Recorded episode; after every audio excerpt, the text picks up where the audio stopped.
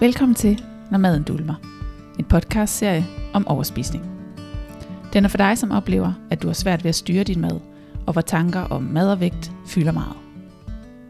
Mit navn er Mette Fuglsang Larsen. Velkommen til. Hej Mette. Hej Simone. Så er det tid til endnu et afsnit af Når maden dulmer. Ja, det er det.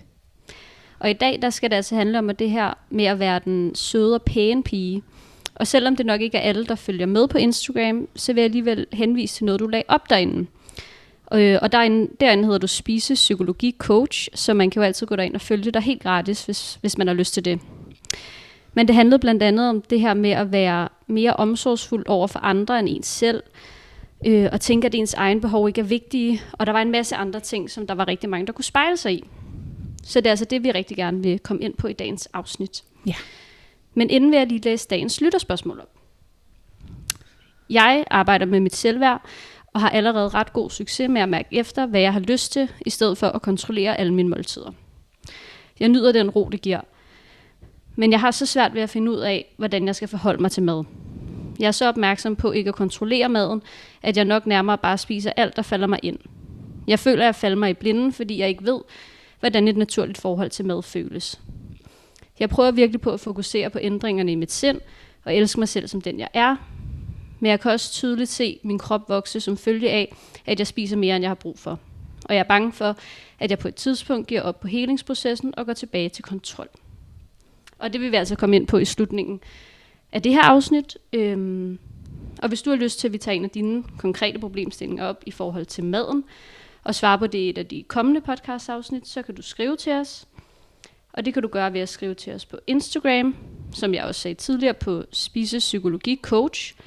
Eller du kan gøre det ved at sende en mail til mette mettefulsanglarsen.dk Og øh, hvis du gerne vil i gang med at arbejde med dig selv, så har vi faktisk en super populær metode til at stoppe den akutte overspisningstrang. Og den hedder Stop Akut Overspisning, øh, hvor vi har fået super god feedback på den. Og knap 1000 kvinder har allerede været inde og tilmelde sig den her metode. Og det er altså en række lydfiler øh, og nogle konkrete øvelser i, hvad du helt konkret skal gøre og tænke og mærke, når trangen til overspisningerne kommer. Så øh, hop ind på vores hjemmeside på www.mettefulsanglarsen.dk øh, hvis du også skal have fingrene i den her metode. Eller så kan du skrive til os, så sender vi dig linket. Men nu til dagens emne. Ja, lige præcis. Det var en lang smør, du øh, lige skulle igennem der, Simone. Ja. Det er sgu meget sejt klaret. Ja. Lige præcis. Men, øh, men dagens emne, det her med at være den søde og pæne pige, kan du prøve at sætte lidt flere ord på, hvad du mener med den søde pæne pige? Ja, det kan jeg godt. Øhm, det er der i hvert fald rigtig tit, eller det jeg oplever, der rigtig tit er karakteristisk, øh, når vi overspiser, det er, at vi har nogle særlige karaktertræk, som alle sammen bunder i, at vi på et tidspunkt i vores liv har lært, at der er nogle sider af os selv, som vi ikke helst ikke skal vise til omverdenen, og der er nogle sider af os selv, som øh, vi rigtig gerne må vise til omverdenen. Og de sider, vi har lært, som jo tit i hvert fald også er associeret med at være sådan en ordentlig pige, eller en pæn pige, eller sådan det der med at være en pige i det hele taget, øh, er jo tit de der med, at vi bliver meget sådan øh, omsorgsfulde over for andre mennesker, vi bliver meget opmærksomme på andre mennesker, vi bliver meget empatiske over for andre mennesker, vi bliver øh, meget sådan, øh, altså øh, pligtopfyldende, dygtige, flittige, øh, sådan alle de der ting, hvis man sådan kigger tilbage i historien og sådan noget, nu får jeg lige sådan en øh, børnesang på hjernen, men jeg kan huske, der var sådan et eller andet, der hed noget med flittig Lise, eller sådan et eller andet, du ved, sådan alle de der sådan klassiske dyder for at være en god pige, har vi jo på en eller anden måde lært at, at blive rost i og fremmed, øh, når vi ligesom var de her, øh, var de her sider af os selv. Øh, og det er jo når jeg sådan siger dem højt, og det er jo alle sammen egentlig nogle ting, som jeg også ville tænke, ej, hvor nice at have som personlighedstræk. Øhm, og, og, øh, og det er det jo egentlig også. Det er jo fedt at være empatisk og sød og omsorgsfuld og kærlig og alle de her ting. Det er jo, det er jo rigtig, rigtig gode karaktertræk. Øhm, men man kan sige, det der, det der er problemet, når det er sådan, vi overspiser, med de her personlighedstræk og karaktertræk, det er, at vi kommer til at overgøre dem på bekostning af os selv, og det er der kæden hopper af. Så det er ikke fordi, man ikke skal være de her ting. Det, der, det synes jeg, der så bare man skal holde fast i. Ikke? Men det er, når vi overgør dem, at kæden den på en eller anden måde hopper, hopper af for os. Så derfor handler det, ligesom alle andre, i alle andre afsnit, så handler det om at kunne lære at balancere dem, øh, de her sider af sig selv. Fordi det, der i hvert fald er min øh, oplevelse, det er, at for eksempel det der med at være omsorgsfuld over for andre, når det bliver overgjort, så bliver vi overopmærksom på, hvordan vi selv agerer, for at andre mennesker skal have det godt og, være, øh, og føle, sig, føle sig godt tilpas i vores øh, hvad hedder det, øh, nærvær. Ikke? Og øh, øh, hvad kan man sige? Det gør, at op i vores hoved, helt konkret, vores tanker flytter sig fra at forholde sig til, når, hvordan har jeg det lige nu? Hvad er egentlig, hvad synes jeg lige nu? Hvad er min mening omkring ting? Eller et eller andet, ikke? Hvad er mine behov lige nu? Hvordan har jeg det i kroppen til at være, åh oh nej, hvad synes Simone? Ikke? Hvordan skal jeg nu være nu for Simone? Hun synes, skal jeg lige trække maven ind? Skal jeg lige øh, skal jeg spørge hende ind til, hvor, og så kører den sådan på højtryk. Hvad var, det nu, hvad var det nu, hun sagde sidst, som jeg skal huske, jeg skal have spurgt ind til, fordi ellers så er jeg jo ikke en ordentlig veninde, eller et ordentligt menneske, eller en ordentlig et eller andet. Og når hun så øh, fortæller om det her med, øh, at hun er gravid, eller et eller andet, skal jeg så, øh, skal, skal jeg så sådan... Øh, altså, hvis, hvis der nu er et eller andet problem, skal jeg så være sådan ekstra omsorgsfuld, ekstra kærlig. Øh, altså, du ved, alle de der ting, der sådan, uden vi overhovedet er bevidste om dem, kan begynde at køre ind i vores hoved og bare kværne afsted. Og når det sker, så bliver vi simpelthen så stresset og trættet, trætte og presset, og mister fuldstændig vores overskud. Og så er det, at vi bare bliver sådan helt udkørte og, og sådan tunge, og, og så er det, så får vi bare lyst til at overspise. Mm. Ja. Og det var især også det her altså med at være over i andre mennesker hele tiden. Ja. At vi fuldstændig glemmer at mærke efter, hvad vi selv har lyst til. Og jeg synes, en af dem, jeg kan kende mig rigtig meget i, øh, og især før, øh, nu har vi jo så arbejdet på det i forløbet og sådan noget, men det er den her med at være mere omsorgsfuld over for andre end en selv. Øh, og den synes jeg virkelig klinger rigtig godt i, i mig. Måske ikke så meget mere, men på det tidspunkt. Kan du komme med nogle eksempler på, hvor at man kan være mere over, altså omsorgsfuld over for andre end en selv? Ja. Øhm, jamen det kan, jo, det kan jo for eksempel bare være, at øh, øh, man tager på café med en veninde. Og øh, så sidder man der, og så, øh, og så spørger man måske, øh, hvad den anden, hvad har du lyst til at drikke? Hvad skal du have? Og så, og så øh, uden egentlig selv at forholde sig til, hvad man selv har lyst til måske. Og så siger den anden, at jeg har lyst til en kaffe og en bolle, og man er egentlig ikke sulten, men alligevel ender man med at tage en bolle, fordi man tænker, måske synes hun, det er lidt træls at skulle sidde og spise den alene. Det, det kunne være et eksempel, ikke? Eller også at tage en kop kaffe eller en chai latte, selvom man måske i virkeligheden har mere lyst til bare vand eller en sodavand eller sådan et andet. Så, så det, det er sådan en lille bitte eksempel, ikke? Mm. på hvor, hvor det kan opstå, at man bliver mere fokuseret på, øh, på den anden. Øhm, det kan også være, øh, for eksempel, nu ved jeg, at, at nogle af dem, der lytter med, er måske også efterhånden i gang med noget eksamensværk. Det tror perioden begynder at nærme sig. Øh, men det kan også være i gruppearbejde, at man egentlig ikke altid får sagt, og det der er jeg faktisk ikke helt sikker på. Jeg synes, vi skal prioritere det i den der retning, eller et eller andet. Men man så i stedet for at få sagt øh, noget, eller sådan, det kan vi da godt. Mm. Hvis du tænker, det er fint, så, så gør vi det. Ikke? Så det er alle de der steder, hvor man sådan hele tiden har de der kommentarer, hvor man på en eller anden måde ikke rigtig selv får forholde sig til tingene, fordi man bliver mere optaget af, øh, hvad de andre tænker, hvordan de andre har det, og hvordan opfatter de mig, når jeg siger noget. Ikke? Ja. Mm. Har du noget? Og det bliver... Nej, ja. Ja. ja, ja, men jeg vil bare sige også det her med, at det bliver næsten sådan automat, automatisk svar, at man bare sådan, ja, jamen, så, så er det det, vi gør, uden man overhovedet har tænkt over, hvad man selv har lyst til. Ja. Det kan jeg i hvert fald kende for mig selv, fordi for mig var det også meget øh, sammen med mine veninder, eller hvis jeg, ja, bare generelt, hvis jeg skulle noget sammen med andre, så var det i hvert fald altid det, de havde lyst til, som vi endte med at gøre. Og det er ikke fordi, at de er dårlige veninder eller noget som helst, det er fordi, jeg ikke kunne fortælle, hvad jeg faktisk havde lyst til. Ja. Så det kunne være små ting, som, ja, lige præcis, hvad, hvad skal vi have spist til aftensmad? Ja. Øhm, ja. Der havde jeg altid lyst til det, de andre havde lyst til i hvert fald. Ja. Lige præcis. Det er helt sikkert. Lige præcis. Og også, for eksempel, det snakker vi også lige om inden her, ikke lige det her eksempel, men at jeg skal til fødselsdag, for eksempel veninde, veninde på torsdag, som jeg glæder mig rigtig meget til. Og så skrev en anden veninde så, fordi hun åbenbart var en lille smule presset, så hun skrev, om jeg havde mulighed for at købe gave. Og jeg tror, hun tænker, at jeg er på barsel. Det er jeg ikke øh, længere. øh, Så hun har måske tænkt, det havde jeg god tid til. Whatever hun har tænkt. Det kan også bare være, hun har tænkt, at det kan med det der måske lige lade spørge lige, eller et eller andet, fordi vi lige var i kontakt om noget andet alligevel. Ikke? Og, øh, og gamle mig havde måske sagt, ja, det kan jeg godt. Ikke? Hvor øh, nye mig siger, hvis jeg kan, så siger jeg selvfølgelig ja. Ikke? Det er jo ikke, fordi jeg altid skal sige nej. Men jeg nåede lige at forholde mig til det og sige, mm, ej, det kan jeg faktisk mærke, det vil komme til at presse mig for meget. Det har jeg faktisk ikke mulighed for. Har du mulighed for det, eller kan vi finde en anden? Ikke? Og alternativt, så må jeg jo selv stå for at købe en buket blomster på vejen derud, eller et eller andet. Altså, så er verden jo heller ikke værd. Øh, så, så det er den der med sådan lige at forholde sig til, og få taget stilling til, altså hvad, hvad, hvad er det i virkeligheden lige, der er mig? Ikke? Jeg havde mm. også et, et andet eksempel også fra mit eget liv øh, for, øh, for noget tid siden, øh, som jeg også har lagt på Instagram. Man kan gå ind og, og høre det også, øh, med en veninde, jeg havde på besøg, øh, som øh, spurgte, om jeg ville med til Roskilde Festival.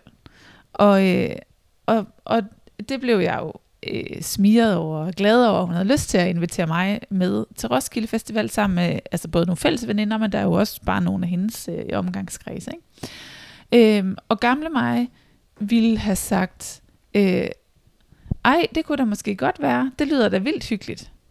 Og så vil jeg sidde med sådan en fornemmelse af, måske at føle mig presset, fordi nu har hun jo spurgt mig, og jeg er jo også, og det er jeg jo på en eller anden måde også lidt glad for, hun har.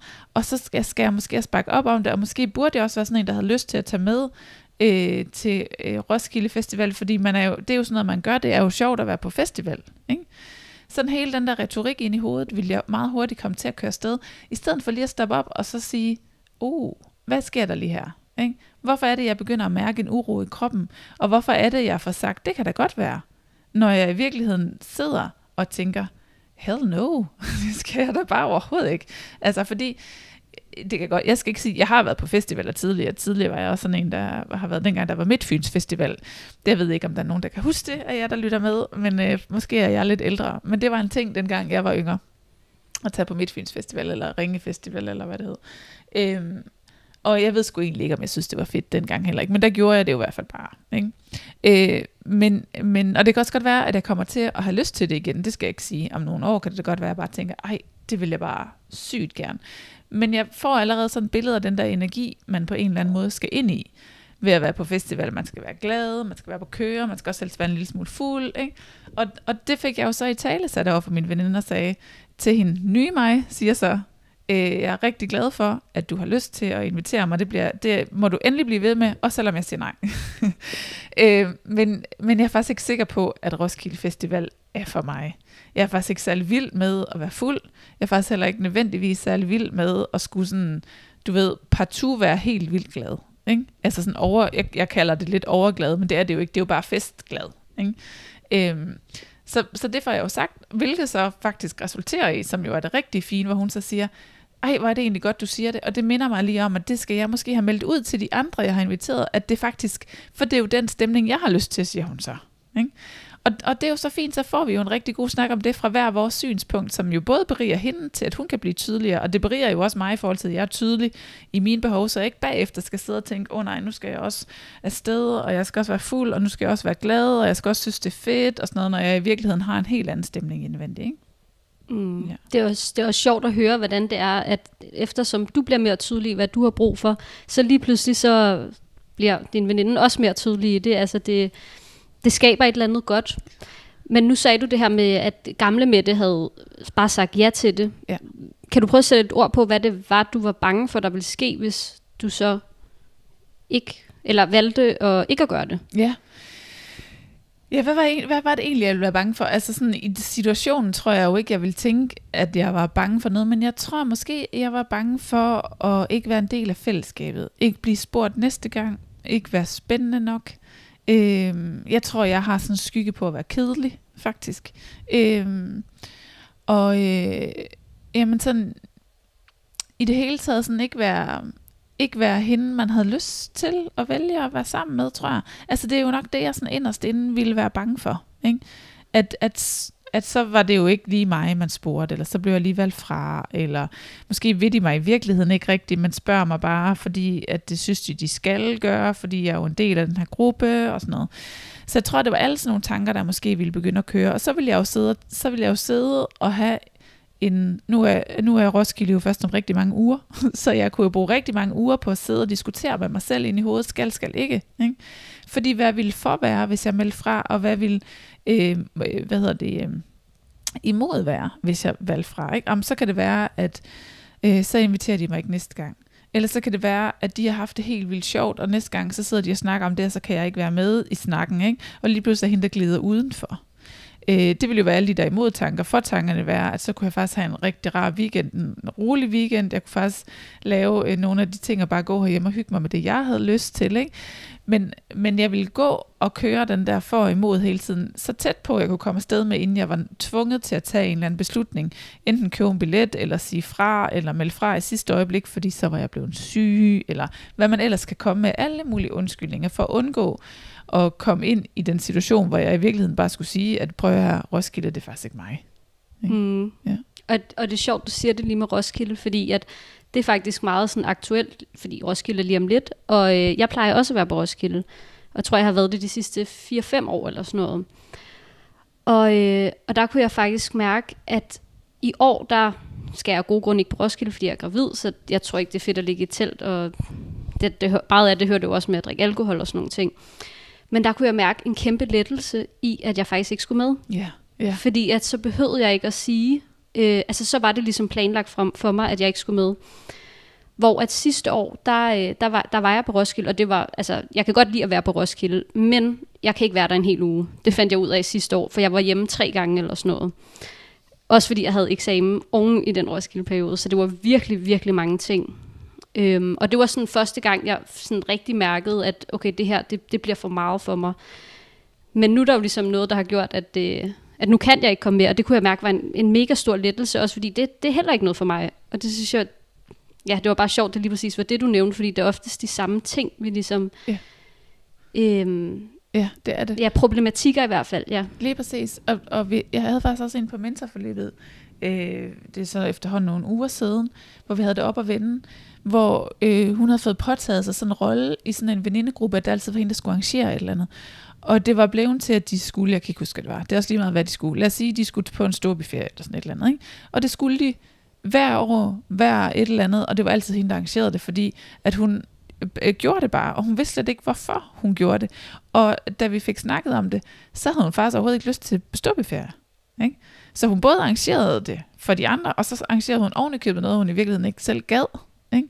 Og det er sjovt, hvordan vi nogle gange får lullet os ind i det der, og man kan sidde nu og lytte, lytte med og tænke, ej okay, hvor dumme er de, ikke? Hvorfor er det, de ikke forholder sig til det? Men jeg, jeg vil næsten våge den påstand, at flertallet af den danske befolkning gør det her i større eller mindre omfang. Så det er jo ikke fordi, at det er noget helt vildt, øh, øh, hvad hedder sådan noget, øh, skørt at gøre, men det er jo vigtigt at forholde sig til, når det er noget, der trigger en overspisning, som er noget, vi faktisk ikke har lyst til, ikke? Ja. Mm. ja. Og det var også det, jeg skulle til at spørge dig om. Hvad er det egentlig, det gør, at vi bliver ved med at gøre de her ting? Fordi at for os, der ender det jo, eller for os, nu, øh, nu siger jeg bare for os, fordi at, øh, der har været på forløb og sådan noget, så ender det jo tit i overspisninger. Og hvordan kan det være, at det, det ender med, at vi begynder at spise på, ja. på det? Ja, altså en del af det er jo, øh, er jo at, vi, at vi får alle de her tanker øh, tanker om skal, skal ikke, og også det her med, at vi op imod, vi skal afsted, kommer til at blive presset. Vi kommer tit til at få den der fornemmelse, at jeg kan ikke overskue det. Ikke? Ej, jeg kan simpelthen ikke overskue at skulle afsted. Og den del af det, alle de der tanker, dræner jo vores energi, ikke? så vi netop ikke har overskud, eller ikke føler, at vi har overskud. Og så bliver vi jo lav på både fysisk energi, men også mental energi. Ikke? Og, og så har vi jo brug for noget til at fylde os op igen, og det er så der maden kan fylde os op igen. Så, så det er jo fordi, det, der giver den her den her indre uro af, at, at, øh, at jeg er simpelthen tappet for overskud af energi, og jeg har simpelthen brug for et eller andet til at fylde mig selv op med igen, ikke? Og, og få beroliget mit nervesystem for den sags skyld. Så det er sådan den ene, øh, den ene del af det i hvert fald. Øh, jeg skal lige have dit spørgsmål igen. Jeg skal lige genopfriske det for mig selv her engang. At, øh, hvorfor det var, vi gjorde Jamen det var mere, at det, hvad, hvad det kunne... Jeg tror, det jeg spurgte om, det var, hvad kan det egentlig hvad kan det ende ud i, der sker, hvis nu, at vi ikke husker os selv på, at vi... Ja. Alle de her ting. Ja, det er rigtigt. Det andet er, at vi kommer til at øh, køre sådan en... Øh, man kan næsten sådan forestille sig sådan et, et, et togspor, ikke? Hvor den rigtige midte er i den ene, øh, det ene, øh, hvad hedder det, øh, skinne der spor, og i så den anden skinnespor, der er der ligesom sådan en parallel med det. Eller sådan. Så jeg kommer hele tiden til at køre sådan en parallel version af, hvem jeg egentlig er, så jeg bliver sådan dekoblet fra mig selv. Så jeg er ikke rigtig mig, fordi den rigtige mig er jo over på den anden skinne. Men, men hende her, det er hende, der er, som jeg tror, jeg skal være, for at de andre kan lide mig. Ikke? Som jeg hende, jeg tror, jeg skal være for at leve op til samfundets forventninger. Som jeg hende, jeg tror, jeg skal være, fordi mit nervesystem fortæller mig, at det er farligt at være noget andet. Ikke? Fordi, fordi at mine forældre har lært mig, at det er på den her måde, jeg er den pæne, søde, øh, vellidte, et eller andet. Ikke? Så jeg kommer til at køre i sådan en parallel verden til mig selv. Og det kan vi ikke opretholde, fordi det er en facade.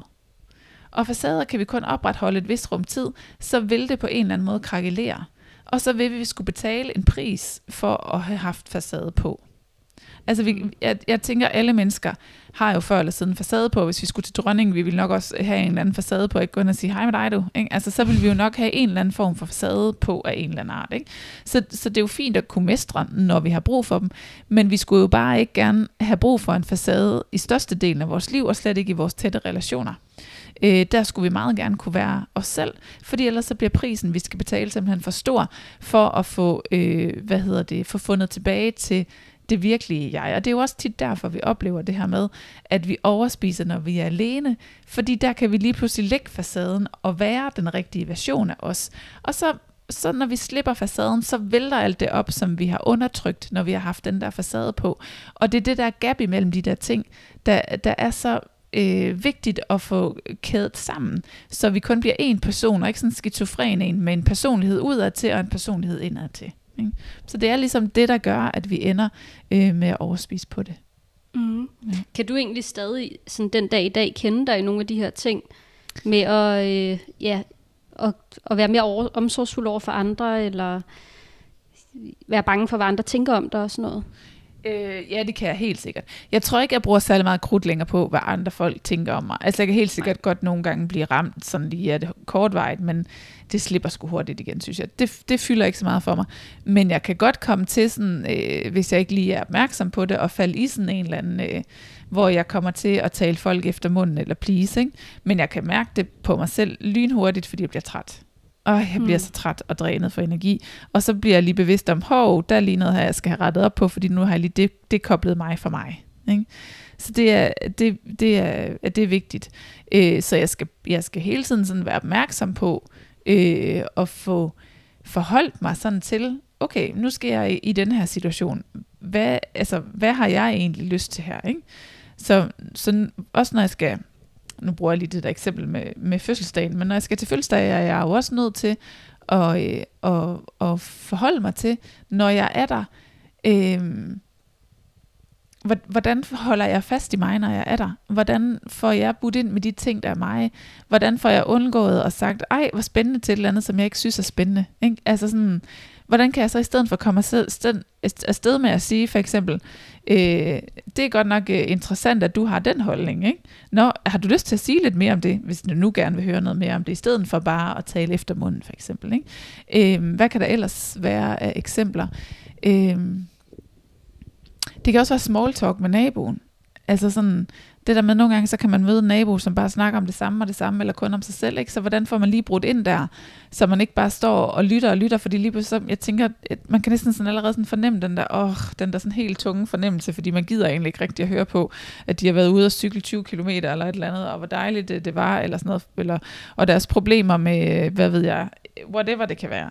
Men måske gider man egentlig ikke rigtig stå og høre på det, men man vil gerne have relationen. Så hvordan kan man få på en eller anden måde afbrudt dem i deres talestrøm, så man også selv kan få plads i den, eller få afrundet, eller rundet af, eller et eller andet. Ikke? Så, så hele tiden er der jo en masse opmærksomhedspunkter, hvor vi er nødt til, jamen her giver det mening, kan jeg godt lige være, hvad hedder det, sød og høflig og pæn, og den velopdragende pige, øh, men, men hvis det fortsætter, så bliver jeg simpelthen så træt, at jeg skal ind og lægge mig på sofaen. Ikke? Og, og den skal vi jo ikke gerne ud i. Nej. Ja. Ja. Så sådan, at man sagtens kan stadig, du kan sagtens få tankerne, men at øh, du ved, hvordan du skal reagere på dem. Ja, og jeg kan også stadigvæk ja. få fornemmelsen i kroppen. Jeg kan godt nå at få fornemmelsen også, inden jeg får reageret nogle gange. Det kan ja. jeg godt. Så ved jeg bare, så skal jeg rette ind, ikke? Jo. Jeg tror egentlig også godt, jeg kan kende det for mig selv stadig, at, øh, at, at det her med, hvad andre tænker om mig og sådan noget, det, det kan jeg stadig lidt. For eksempel podcasten her. Ja. Der kunne jeg da godt mærke i starten, der var jeg da mega nervøs for lige pludselig, at nu var der en anden på podcasten, og hvad tænker alle om mig? Ja. Eller sådan, og den, den måde, jeg snakker på, og alle sådan nogle ting. Ja. Øhm, men der har jeg også kunnet mærke, at hvis man bare lige trækker vejret, og så, og, og så er jeg sådan, ja, det her det er en, lige præcis en tankestrøm, som, som den vej gider jeg ikke ned af, fordi jeg ved, hvor altså, det ender et eller andet dårligt sted. Jeg kommer aldrig nogensinde til at kunne regne det ud, medmindre jeg spørger folk. Jeg jo ikke tænke mig frem til, hvad andre tænker. Øhm, så der er jo ikke nogen grund til det, men det er også, det er også nemt at sige, ikke? Ja. Det er der ikke nogen grund til. Nej, ja. Hvad, hvad, hvad, hvad vil du give af råd, hvis nu, at, det, at der var nogen, der kom og sagde, at de tænker alt for meget over, hvad andre tænker? Hvordan kan man komme ud af den? Og det handler i høj grad om at få højnet sit eget selvværd. Mm. Øhm, at øh, øh, øh, det er jo ikke fordi, vi ikke skal ramme sig de her tanker, men lige præcis det, du beskriver, så er det jo måden at komme ud af det på igen. Fordi hvis ikke du har noget selvværd lænet op af, så kan du ikke have de tanker, du lige har beskrevet, du havde, for at komme ud af tankerne igen. Fordi det er sådan lidt ligesom at sige, øh, øh, hvis man begynder at bekymre sig om et eller andet, du skal bare sige pyt til det. Bare sige pyt. Ikke? Men, men hvis ikke du har noget fundament inde i dig, så kan du ikke bare sige pyt til ting, fordi det påvirker dig jo faktisk. Så, så, så man er nødt til at få arbejdet med sit selvværd, som jo også er en kæmpe del af det, vi arbejder med på mentorforløbet. Ikke? Øhm, men men det, øhm, det, det er man lidt nødt til at få styr på. Øh, så, så det synes ikke bare, det handler om at få ændret sine tanker til at rose sig selv og sige, du gør det godt nok og sådan noget, fordi det bliver hult. Ja, det, det bliver rigtig hult. Altså om, og øh, øh, der er jo flere ting, der skal til for at højne sit selvværd. Det er jo ikke sådan noget, man lige gør ved at knipse med fingrene. Øhm, du sidder også, jeg kan se, at du sidder og smiler og ryster på hovedet, ikke? Altså, fordi du, du, det ved du godt, det er, det er et stykke arbejde, man skal ligge i det. Et stykke øh, selvudvikling, man er nødt til at gennemgå. Øhm, men det handler jo første omgang rigtig meget om faktisk at få skabt, først få øje på, og så bagefter få skabt. Det er derfor, vi snakker så meget om mønstre, det der med at få øje på. Ikke? At mentorforløbet handler jo rigtig meget om os og vores arbejde i hele taget, og hjælpe folk med at se deres egne mønstre, så de kan bryde dem. Fordi det handler rigtig meget om at få koblet sig selv tilbage på det der spor, der er en selv. Og når du kan køre på det spor, der hedder en selv, uanset, eller i hvert fald stort set uanset, hvad det er for en situation, du står i, så så begynder du at have et selvværd, der, der kan bære, at du kan sige pyt til ting, eller der kan ligesom du siger sådan lidt, nå jamen, jeg ved jo ikke, hvad de tænker, så skal jeg jo sidde og spørge dem alle sammen, det giver jo ikke nogen mening, det kommer jeg jo aldrig til at finde ud af. Ikke? Men, men du er nødt til først at finde, finde ud af, når man, hvad, hvad er mig? Altså, hvad skal jeg have ryddet af vejen af tanker og overbevisninger med alle mulige andre ting? Hvor skal jeg have sat mine grænser? Hvordan skal jeg håndtere mig selv indvendigt, mit følelsesmæssige liv indvendigt? Ikke? For at kunne blive den version af mig, som i virkeligheden er mig, eller den jeg i hvert fald gerne vil være, som ikke er den der facade mig. Ikke? Mm. Ja. Hvordan fandt du en? Ja. Nej, Jamen, det var bare, Jo. det er jo et, et, altså det er et stort stykke udviklingsarbejde, som vi på en eller anden måde er nødt til at, at gå igennem. Og når man først er gået i gang, det, det er måske ikke den fedeste reklame, men når man først er gået i gang, så kan man sgu ikke helt stoppe igen med at, at lave, lave selvudvikling. Altså sådan, nu har jeg lige snakket med nogle andre, der også har været med på mentorforløbet, de er bare sådan, hvordan kan vi fortsætte med at blive ved med at arbejde med os selv? Ikke? Og jeg fortsætter jo også med at arbejde med mig selv. Altså sådan, og det betyder jo ikke, at jeg har problemer med overspisning eller har et dårligt liv, men det, man kan, det, bliver, det er sgu da en, når man først er kommet i gang, og når man er kommet over de der første hurdler, hvor man sådan tænker, fuck, det er uoverskueligt det her. Ikke? Altså det kan man jo godt stå der for kanten og tænke, ej, skal jeg igennem og arbejde med det og det og det og det og det og det, ikke? Og så skal jeg ned og kigge på alle de der ting, der gør pisse ondt, men når man er kommet over de der hurdler, så er det, undskyld mig, så er det altså ret fedt at arbejde med selvudvikling. Ja, det er jeg helt fuldstændig enig i. Men hvordan begyndte du, hvordan opdagede du så de her mønstre, du ligesom faldt i, hvor du var den søde og den pæne pige? Altså, hvordan begyndte du, fordi at du sagde til at starte med, at, at dem, der lytter med, måske godt kan tænke sådan, nej, det er godt nok dumt. Så hvordan gik det op for dig, at du faktisk gik på kompromis med dig selv, eller tog andre før dig selv? Ja, Altså, øh, øh, jeg gjorde det faktisk, da jeg begyndte at opdage mine egne mønstre. Det var ligesom det, der skete for mig. Øh, det var, da jeg begyndte at få øje på mine egne mønstre. Og, øh, og, og den, det er jo den metode, vi bruger på mentorforløbet. Det er også den metode, der er i, øh, i online-kurser, der hedder Lær, øh, hvorfor du overspiser og hvordan du slipper det. Øh, det er en metode, som går ud på at prøve at kigge på øh, de helt tætte relationer, du har haft igennem dit liv, og så spejler du dig i, hvad er det for nogle ting i dem, du slår dig på, eller du bliver fascineret af for den sags skyld, og så kan du kigge ind på dig selv og se, okay, men hvor er det, jeg gør det samme eller det modsatte. Ikke? Så, så på den måde kan man bruge sin omgangskreds, sin familie, alt muligt til at spejle sig selv i, og se, hvor er det, jeg har et mønster, jeg bliver ved med at gentage igen og igen og igen og igen. Ikke? Så for mit vedkommende var det jo rigtig meget, at jeg var hende, den øh, øh, vellidte, den søde, den pæne, den omsorgsfulde, altså hende her. Ikke? Og så kunne jeg pludselig begynde at se, okay, men min omgangskreds er det på den her måde, og jeg gør på den her måde, så må mit mønster jo være på den her måde, så hvor gør jeg det? Og så kunne jeg lige pludselig sådan rulle en hel film igennem med eksempler bare fra en enkelt uge, hvor jeg havde ageret helt vildt mange gange på den her helt bestemte måde, hvor jeg sagde, mm, ej, det kan jeg godt forstå, ja. Ej, ja, ej, du må endelig sige til, hvis jeg kan gøre noget, ikke? Altså sådan, hvor jeg, hvor jeg bare sagde den der, øh, du ved, sådan en eller anden sætning, eller det, eller, øh, eller var meget lyttende, eller smilede til alle, der gik forbi, selvom jeg ikke havde overskud til det, eller hvad det nu kunne være. Ikke? Øhm, og det var bare sådan, det var virkelig øjenåbende, når man sådan begynder på den måde nærmest kunne få sådan et tunnel, det hedder det tunnelsyn, eller sådan falkeblik, eller et eller andet, hvor man virkelig bare kan se alle de der sådan tråde, øh, der bare, og mønstre, der sådan ligesom er for, hold da kæft, hvor gør jeg det her mange steder, mange gange, ikke? Men, men det fede ved at få øje på det, altså, så kunne jeg begynde at gøre noget, så kunne jeg stoppe med at gøre det. Mm. Ja.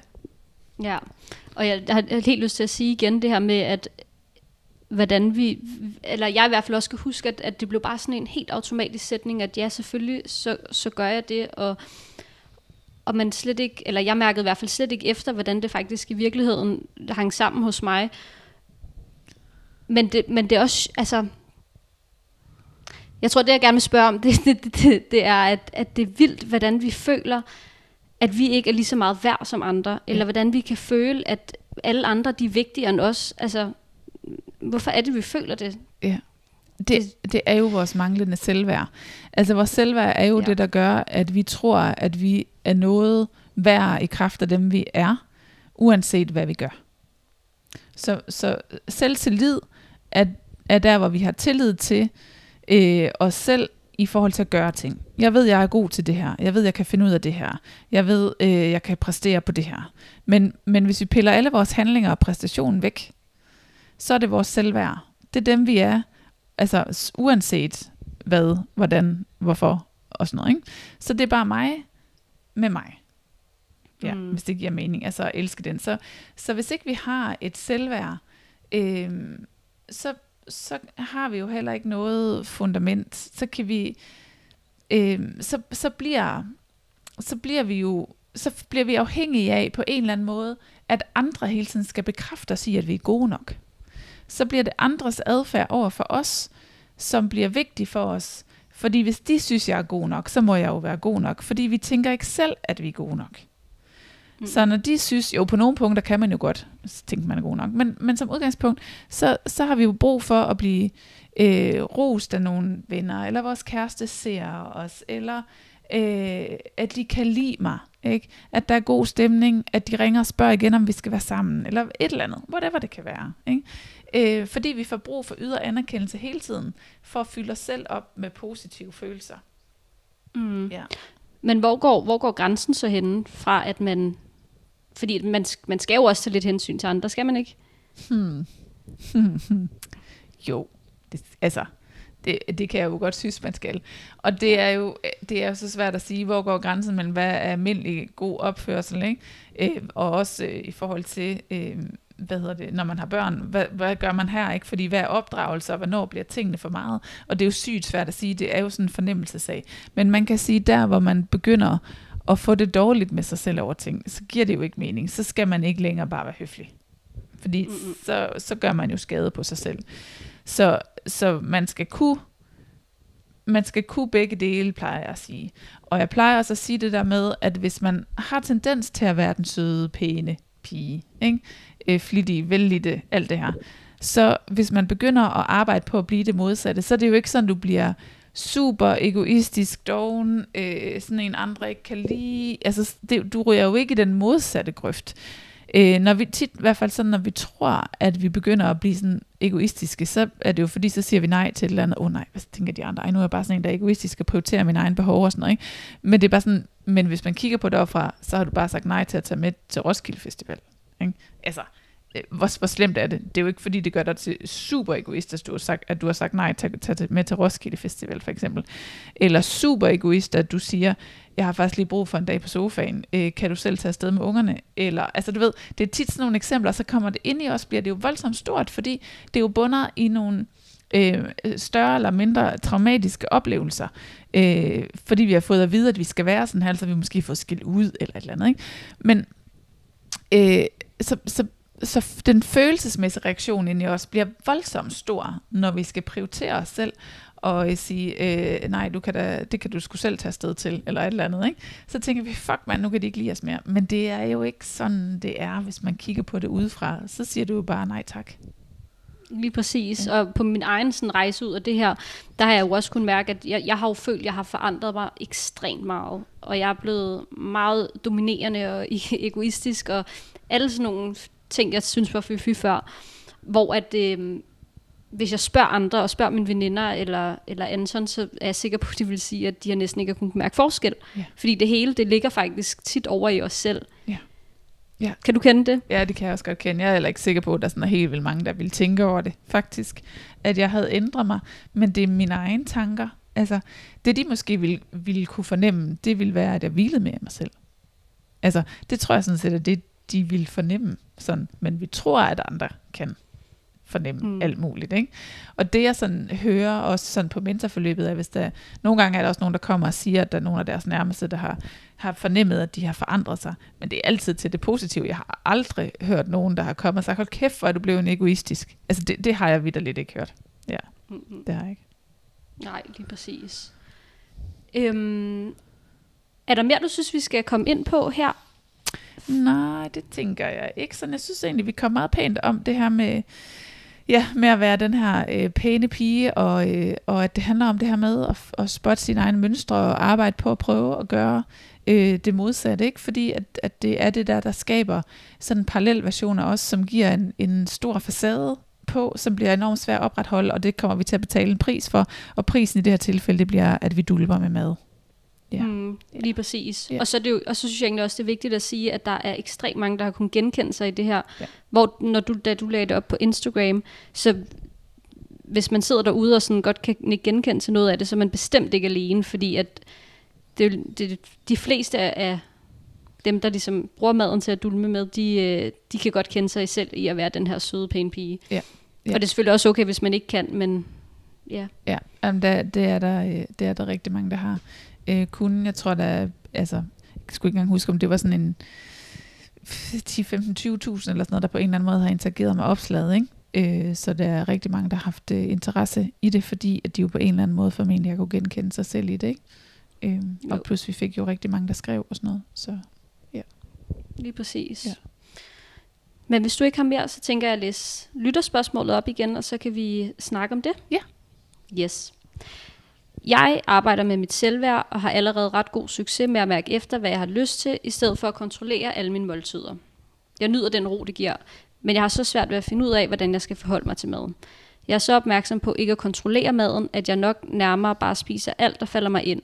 Jeg føler, at jeg falder mig i blinden, fordi jeg ikke ved, hvordan et naturligt forhold til mad føles. Jeg prøver virkelig på at fokusere på ændringerne i, i mit sind og elske mig selv, som jeg er, men jeg kan også tydeligt se min krop vokse som følge af, at jeg spiser mere, end jeg har behov for. Og jeg er bange for, at jeg på et tidspunkt giver op på helingsprocessen og går tilbage til kontrol. Ja. Yes. Ja. Og det er jo et meget relevant spørgsmål, fordi hvad vil det egentlig sige, det her med, med maden, ikke? Hvad er i virkeligheden et normalt forhold til mad? Men jeg tænker, at Simone, det kommer vi lige ind på til slut, hvad et normalt forhold til mad er. Fordi at øhm, der er noget jo, da jeg læste det her, som sagde mig, mm, der, der er noget, der mangler at blive bearbejdet. Og så har jeg skrevet lidt sammen med hende her, den skønne øh, kvinde her, øh, i forhold til, hvad det er, hun mere præcist har arbejdet med, hvad det er for nogle ting, øh, hun, hun øh, har opdaget, øh, og for ligesom at få et billede af, hvor er det, hvor er det ligesom hen, det kan gå galt. Og så spurgte jeg faktisk til, og det er også en af de metoder, man kan bruge selv, men også en af de metoder, vi bruger rigtig meget, det er at prøve at gå ind og kigge på, hvor når havde du den seneste overspisning, øh, og hvad skete der øh, forud for. Og øh, bare lige for at tage det ene af de eksempler, øh, for at kunne sætte fingeren på, hvor det er henne, måske hun mangler arbejde med nogle ting. Så nævner hun, at øh, hun øh, havde snakket med øh, en på hendes arbejde, som hun også havde været en lille smule personligt involveret med.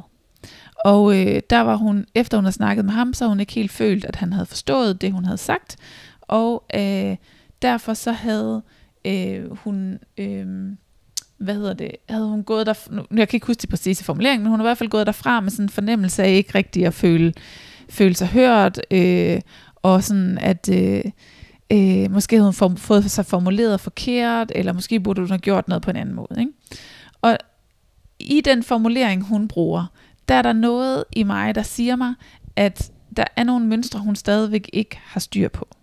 Øh, fordi at en situation som den her, og hånden på hjertet, hvem vil ikke på en eller anden måde have hjertet op i halsen, hvis man har været involveret med en eller anden på sin, sin arbejdsplads. Ikke? Øh, men men øh, i hvert fald specielt, hvis man havde nogle følelser i klemme.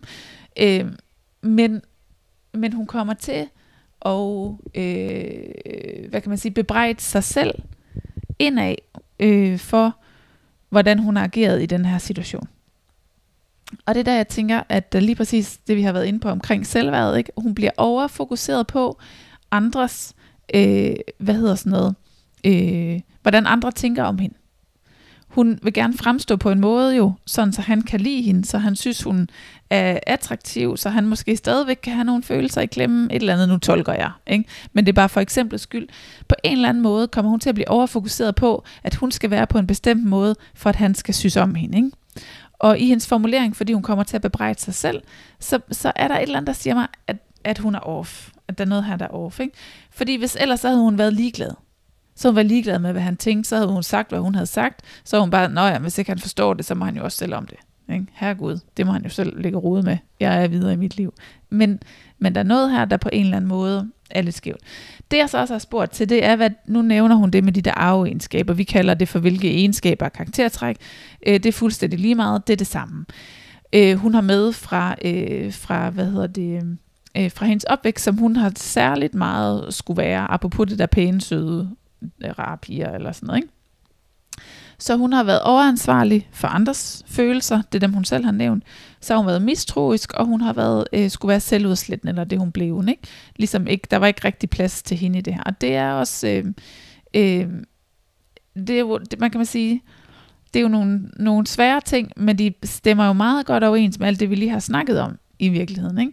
Fordi hun kommer til at blive overansvarlig for hvad tænk, altså, hvordan har han det i den her situation, og hvad tænker han og mig? Og, og hendes adfærd bliver, at hun bliver selvudslættende, for så kommer hun ikke til at have gjort det godt nok. Det er mig, der er forkert. Det er mig, der burde, jeg burde også bare have lavet være med det her. Ikke? Ja. Giver det mening? Ja, det giver ja. rigtig god mening. Ja. Så, så der er noget i den her adfærd, som hun på en eller anden måde stadigvæk skal ind og kigge på. Hun er nødt til at gå ind og arbejde med at slippe noget af overansvaret for andre menneskers følelser. Og i for, jeg går ikke så meget ind i den mistroiske lige i forhold til den her konkrete situation, men det der med det selvudslættende, så er der også noget i det, der fortæller mig, at øh, hun burde gå ind og arbejde med og ture og fylde noget mere. At det også er et af hendes mønstre. Hun skal komme noget mere på banen. Altså, det vil sige ret mere ind i det der spor, der er hende. Vise den del af hende, der er noget, der, altså, noget mere, end at lægge den der facade på. Fordi hun bliver selvudslættende, når hun tager en facade på. Ikke? Så bliver der ikke plads til hende. Og, og det skal der meget mere fremad. Og jeg tror, det er det, der gør, at hun bliver ved med at opleve en eller anden indre uro, fordi hun hele tiden kører med den der facade på, og hele tiden er meget mere ude og fornemme andre mennesker, selvom hun jo også er i gang med at arbejde med alle de andre ting. Og så er det, når man mister kontrollen, øh, eller slipper kontrollen over maden, så, så har hun stadigvæk en masse indre arbejde, men uroen er der bare stadigvæk. Øh, og det kan måske være svært helt at få øje på den, fordi når man aldrig har ved, hvordan man ikke prøvet, hvordan det er, ikke at have uroen, så, ved, så, så er der sådan lidt, når du kommer ned i bunden, så, så er der lidt forskellige niveauer af, af uro. Så er det ikke så, du mærker den der restløshed hele tiden, eller den der sådan sidrende fornemmelse. Men så er der en, hvor du sådan har nogenlunde ro, men så er der sådan en, hvor du ah, har rigtig ro. Og det er den, jeg sådan lidt fornemmer, hun på en eller anden måde mangler at, at komme hen til. Ja. Ja. Mm. Og lige en ting til det, Ja. øh, så synes jeg også bare, det er et rigtig godt eksempel på, hvordan det handler om alt andet end maden. Altså man kan sagtens gå ind og så prøve at slippe kontrollen over maden, men hvis man ikke har noget ligesom at falde tilbage på, som du siger, så, Ja.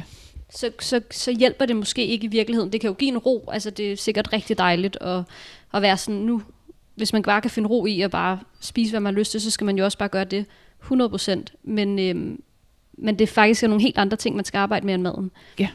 Lige præcis, lige præcis. Fordi her er fedt, hvis man bare kan, som du siger, få styr på, øh, ikke at bebrejde sig selv. Det er jo et kæmpe skridt af vejen, men det fjerner jo ikke nødvendigvis ens overspisninger. Det er ikke nødvendigvis det, der er vejen frem. Altså selvkærlighed er jo en del af det, ikke? Øh, men det er ikke, det er jo ikke, det er jo ikke det, der, det kan ikke stå alene, i hvert fald. Jeg tror, det er det, jeg prøver at sige. ikke? Et andet eksempel, hun også kom med, som også viser mig lidt, at der stadigvæk er noget at arbejde med, det er, at hun sidder har et eksempel, hvor hun sidder i en eksamenssituation, og her kommer hun til at småsnakke rigtig meget i slik og søde sager. Øh, og den tror jeg også for dem, i hvert fald der sidder og lytter med, som, som går til eksamener, det ved jeg jo også, det gør du, Simone, Mm. og måske kan sætte dig ikke så meget ind i. Øhm, men, men igen, der er jo også det her, hvis øhm, øh, der er noget, der siger mig, at hun ikke helt har øh, fundet ind til kernen af, hvordan er det, hun skaber den her ro i sig selv. Fordi ja, det er en super presset situation at sidde og skulle læse til eksamen, og der er en deadline, og du skal nå noget til en bestemt tid. Øhm, men, men det er dine tanker, der kommer til at presse dig ud i nogle handlinger, hvor du ikke får mærket efter, hvor går mine grænser.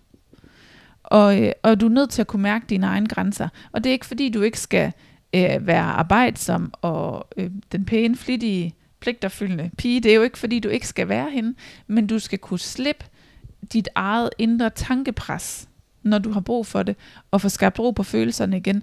Fordi ellers så, så vil det blive ved med at køre, selvom du sætter dig ned og holder fri, så vil der blive ved med at køre tanker med dårlig samvittighed øh, over, at du skal også nå, og der var også lige det der og sådan noget. Og så vil der blive ved med at ulme en eller anden uro inden i dig, øh, og det er den, du ender med at spise på. Så du skal kunne arbejde så meget med at få ro på dine tanker og få ro på dine følelser, at du kan få helt ro, når du slipper det, når du kan mærke, at nu begynder jeg at blive for presset, nu får jeg lyst til at spise, så er jeg nødt til at gøre noget andet. Så er du nødt til at gå ind og arbejde med det der. Fordi ellers så, så, øh, så, så vil du bare komme til at spise. Ikke? Så, så det siger mig også, at der er stadigvæk nogle mønstre, hun skal arbejde med, ikke? som måske også i virkeligheden kunne hægte sig en lille smule, nu godt være overtolker, men at være overansvarlig og selvudslættende. Ikke? Altså at, øh, at hun, den overansvarlige del, som jo handler om at skulle leve op til de her forventninger, der er til hende, ikke? Og, øh, og øh, den selvudslættende del, som jo handler om, at hendes behov ikke er vigtige, fordi der ligesom er noget andet, der er vigtigere. Ikke? Der er altid nogle andre, eller noget andet, eller whatever det kan være, som er vigtigere end hendes egen behov. Ja. Ja. Ja. Og hvad med det, hun spørger om i forhold til, hvis du er færdig selvfølgelig, Ja. det hun spørger om i forhold til maden, hvad er, det, hvad, er, nu- hvad er et normalt forhold til mad? Øhm, det, der, det der også var lige var min pointe i at sige det her, det er, at øhm, når du kan regulere de her ting, vi lige har snakket om, så begynder du også at kunne mærke reelt din egen sult og din egen mæthedsfornemmelse. Det kan du ikke, når de er farvet af følelsesmæssige reaktioner, som handler om alt muligt andet. Så kan du ikke mærke det. Det, det er umuligt. Du kan godt få sådan en fornemmelse af, hvornår du er rigtig sulten, og hvornår du er rigtig mæt, men alle de der andre små, fine nuancer, mærker du ikke rigtig indimellem. Du får bare lyst til at spise. Ikke? Men jeg tænker, at et normalt forhold til mad øh, er... Det er næsten nemmere at sige, hvad det ikke er. men, men jeg tænker, et normalt forhold til mad, det er, hvor du spiser, når du er sulten, og hvor du stopper, når du er midt. Og så en gang imellem, så får du noget, der smager helt vildt godt. Så har du lyst til at spise noget mere, fordi det har du lige lyst til. Fordi det der slik der, det smager godt, den der kage smager godt, den der rødbøf smager godt, den der banæs smager godt, den der salat smager godt, hvad end det kan være. Så får du lyst til at spise mere. Men helt automatisk, så er kroppen øh, sådan indrettet, at øh, dagene efter, så vil den helt automatisk regulere, at du spiser en lille smule mindre. Fordi du får lyttet til din krop. Det tænker jeg er et normalt forholdsmad. Jeg kan huske, jeg så en gang sådan en, øh, det var en BBC, en britisk BBC-dokumentar, som hed sådan et eller andet med, hvorfor bliver tynde mennesker ikke tykke, hvor man fulgte sådan nogle tynde mennesker over en periode. Den lå på YouTube, jeg kan ikke finde den mere, så jeg kan ikke engang linke til den. Men øh, hvad hedder det, men hvor man fulgte sådan nogle tynde mennesker, øh, over en periode på et par uger eller sådan et eller andet, for at se deres spisemønster. Og det var simpelthen så interessant at se, hvordan de sådan i løbet af dagen, de spiste på deres arbejdspladser, de, hvad de fik der at spise, når de kom hjem om aftenen, og hvordan de spiste morgenmad og sådan noget. Og så var de ude med vennerne på pop og drak lidt for mange øl, og så spiste de en pizza på vej hjem fra byen eller et eller andet. Ikke? Og hvordan de så for eksempel næste morgen, så spiste de, øh, hvor de måske de andre dage havde spist to skiver toast, så havde de kun spist en skive toast for eksempel. Ikke? Og sådan, hvordan, hvordan det bare, bare blev så tydeligt, at de tænker slet ikke over det. Men deres krop regulerer helt automatisk, at så spiser jeg ikke lige så meget. Og det er også der, det går galt i forhold til øh, kontrollen for eksempel. Fordi så vil, åh, jeg har fået for mange øl i går. Ikke? Jeg har spist en pizza på vej hjem, jeg har fået for mange kalorier. Nu må jeg hellere tilbage på min kur, og så spiser man de der to skiver toast, fordi det står på min plan. Og allerede der, så har man jo overskrevet, hvad kroppens reelle behov egentlig er, fordi man ikke lytter. Ikke? Så, så, så det normale forhold til mad, vil jeg i hvert fald sige, er, hvor du kan lytte til din krop og din krops behov. Du kan også nogle gange lade dig rive med af nogle stemninger, men du lytter stadigvæk til din krop, fordi de efterfølgende dage, så vil den selv regulere det. Ikke? Så, så det, det tænker jeg er øh, det naturlige forhold til mad. Jeg tror ikke på personligt, at det naturlige forhold til mad er at leve ultrasundt. Jeg hørte sådan en, øh, jeg tror det var i DR-nyhederne den anden dag, om... Øh, jeg, jeg kan faktisk ikke huske det, men det er ham der lægen, Peter Geisling, eller hvad han hedder, som sagde sådan et eller andet med, øh, hvorfor det var, øh, jeg tror det var i forhold til øh, noget med øh, kost og sundhed og sådan noget, øh, hvorfor det var noget med nogle overvægtige mennesker, der ikke bare kunne spise sundt eller et eller andet. Ikke? Hvor han fik sagt det så fint det der med, men vi er jo alle sammen bare mennesker, og der er jo ikke nogen mennesker, der er perfekte. Der er ikke nogen mennesker, der er fejlfri. Vi kan ikke leve efter de der anbefalinger, som myndighederne siger 100%, det er der ikke nogen mennesker, der kan. Så er vi overnaturlige. Ikke? Og, og sådan tror jeg ikke på, at det skal være, eller at det er. Ja. Mm. ja. Så og det, også det her, ja, og det var bare for at sige også det her med at dele altså mad op i sundt og usundt. Det tror jeg personligt heller ikke på. Altså det, for mig så handler det hele om, hvor meget du spiser, fordi at, jeg synes ikke, at gulerødder er sunde og slik er usundt. Som ja. der er mange, der vil dele det op i de to ting. Ja. Hvor at hvis du kun lever af gulerødder, så vil det også være usundt ja. med, hvad hedder det nu? Ja, situationstegn. Ja, ja, lige præcis. Ja.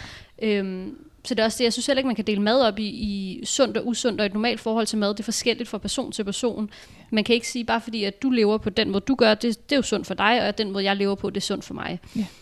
Ja. ja, præcis. Og en super god pointe, hvis man kun lever gulerødder, så er det også pisse usundt. Ikke? Mm. Så bliver du også fejlernæret. Ja. ja. Og grundlæggende handler det jo om den sunde mad, at vi skal, det den skal bidrage til, øh, altså det den skal bidrage til os med, er jo, at vi skal have x antal vitaminer, x antal mineraler og noget brændstof.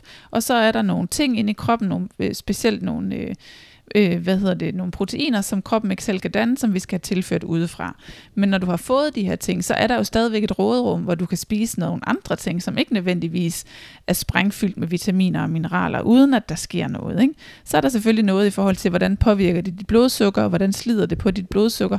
Men om du spiser slik en gang imellem, er jo ikke det, der gør det. Og i virkeligheden så går en kogt kartoffel hurtigere i din blodbane øh, og skaber blodsukkersvingninger øh, end lysbrød og slik. Altså, så, og, og en kogt kartoffel vil man jo kategorisere som sund.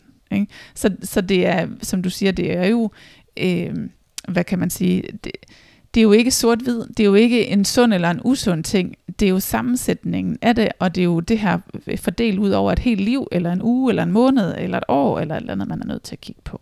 Ikke? Jo, lige præcis. Ja. Ja. ja. Har du mere med det?